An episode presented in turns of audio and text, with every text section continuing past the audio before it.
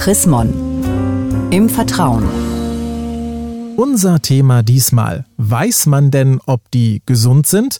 Darüber sprechen wir mit der Münchner Regionalbeschefin Susanne Breit-Kessler.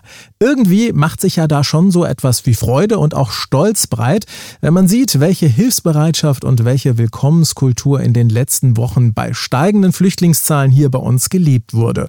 Umso mehr fällt man allerdings aus allen Wolken, wenn der nette, freundliche Nachbar von nebenan dann plötzlich so einen Spruch loslässt wie Weiß man denn, ob die gesund sind oder, wenn das alles so weitergeht mit den Flüchtlingen, dann haben wir bald Bürgerkrieg? Frau Breit-Kessler, was ist denn da los beim eigentlich so netten Nachbarn? Was reitet den da? Ich glaube, dass das irrationale Ängste sind, Gefühle von Sorge angesichts einer ungewohnten und fremden Situation und auch Panik, weil viele fremde Menschen zu uns kommen, deren Kultur uns noch nicht so vertraut ist. Und immer wenn man von Angst oder Panik gepackelt ist, da wird man dann nicht mehr präzise, sondern äußert ganz diffuse Gedanken. Jetzt sollte man ja eigentlich meinen, dass wir hier in Deutschland ja schon viele Erfahrungen haben mit Menschen, die woanders herkommen, Menschen mit Migrationshintergrund.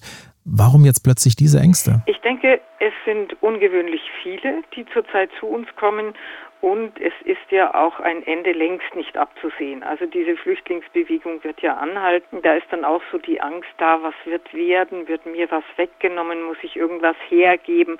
Es sind also mit solchen merkwürdigen Äußerungen oft auch Existenzängste verbunden. Sie sagen ja selber merkwürdige Bemerkungen. Man selber schüttelt irgendwie mit dem Kopf und kann das gar nicht verstehen.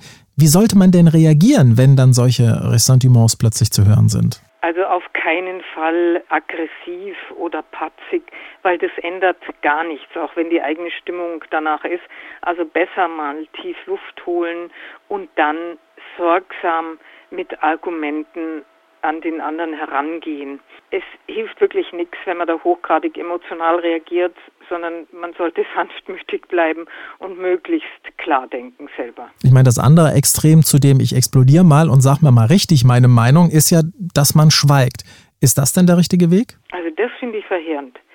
Schweigen heißt eigentlich Ja zu etwas sagen. Schweigen heißt nicht widersprechen, heißt den anderen in seinem Irrtum belassen, den anderen unter Umständen auch in seinen extremen Äußerungen und Gedankengut belassen. Das kann es nicht sein. Also ich finde es schon jeder Demokrat, jede Demokratin gefragt, prinzipiell und jetzt in dieser herausfordernden Situation erst recht. Bei manchen Stammtischdiskussionen fühlt man sich ja dann auch gerne mal so ein bisschen hilflos, vielleicht auch, weil man gar nicht tief genug drin ist im Thema. Wie mache ich mich denn fit fürs Gegenhalten? Also ich selber lese sehr viel. Es gibt auch kleine, ganz kurze Filme, im Internet, bei YouTube oder ähnlichen, wo große deutsche Tageszeitungen mal ganz kurz ein paar Zahlen zusammenfassen, die man sich merken kann. Also dass weltweit 60 Millionen Menschen unterwegs sind und die allermeisten in ihren eigenen Heimatländern und dass jetzt bei uns halt gerade mal ein paar hunderttausend oder eine Million da sind, da sieht man Zahlenverhältnisse. Das ernüchtert in einem sehr, sehr guten Sinne. Jetzt lassen Sie uns mal wieder ein ganz klein bisschen Mäuschen spielen. Wann und wie haben Sie in den vergangenen Tagen, in den vergangenen Wochen Aufklärungsarbeit in Sachen langfristiger Willkommenskultur selbst geleistet? Ja, das war tatsächlich jemand, den ich gut kenne und gerne mag, der mir gesagt hat, dass es garantiert in vier Jahren Bürgerkrieg gibt und dass das ganz sicher ist und dass das in der Zeitung gestanden ist.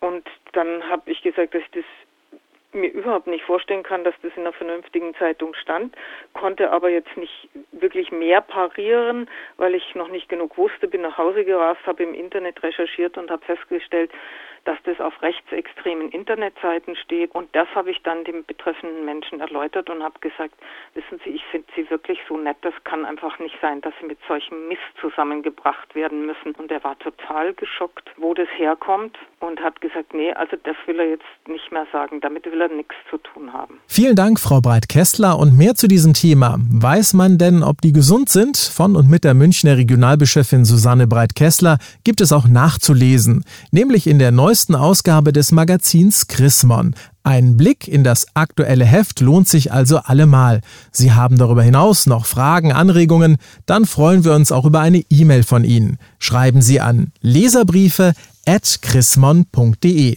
Ich sage derweil Dankeschön fürs Zuhören. Bis zum nächsten Mal. Mehr Informationen unter www.chrismon.de.